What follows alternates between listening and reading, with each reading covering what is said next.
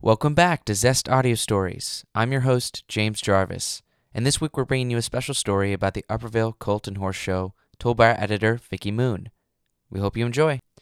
It's Water, Water Everywhere by Vicky Moon. Beginning in 1853, the 170th edition of the Upperville Colt and Horse Show takes place this year from June 5th through the 11th.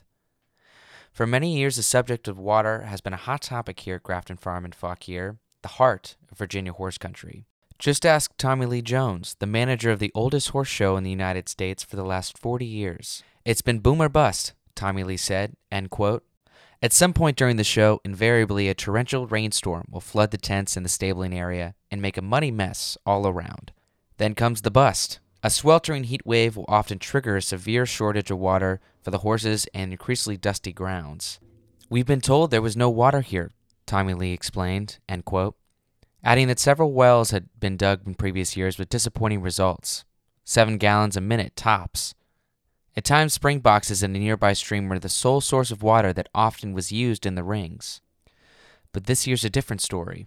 Geologist Scott Eaton, armed with a set of archived aerial photos and mapping software, helped locate the source of the water problem. The photos were taken seven seconds apart from fixed wing airplanes, Scott said. This is a technique that has been used since the 1940s. It reveals fractures and cracks in the ground from hundreds of years ago. It's a wonderful tool. End quote. The mapping procedure is known as a geophysical cross section. Historically, it was used during the 13 day standoff in October 1962 during the Cuban Missile Crisis when the U.S. and the Soviet Union threatened nuclear war. Meanwhile, Scott called in a colleague Andrew Forrest of Forest Environmental Services Incorporated in Oak Hill to complete the show grounds task. He put in a 500 row of iron probes six feet apart at the targeted location. A 12 volt battery was placed along the line, and the most productive area to find water was revealed. Eaton's company, Eaton Geological Consultants LLC, is his part time business headquartered at his dining room table in Staunton.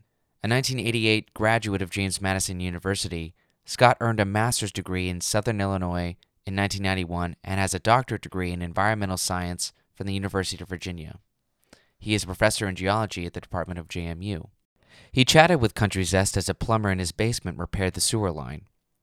It's a major procedure, he said. I've got water on both ends. End quote. Meanwhile, a new well installed by Dennis Singas of Valley Drilling in Upperville is now gushing at 200 gallons per minute. It's the largest producing well I've ever had in Northern Virginia Piedmont, Scott declared. It's like hitting an oil well, said Joe Fargis, president of the delightfully hydrated horse show.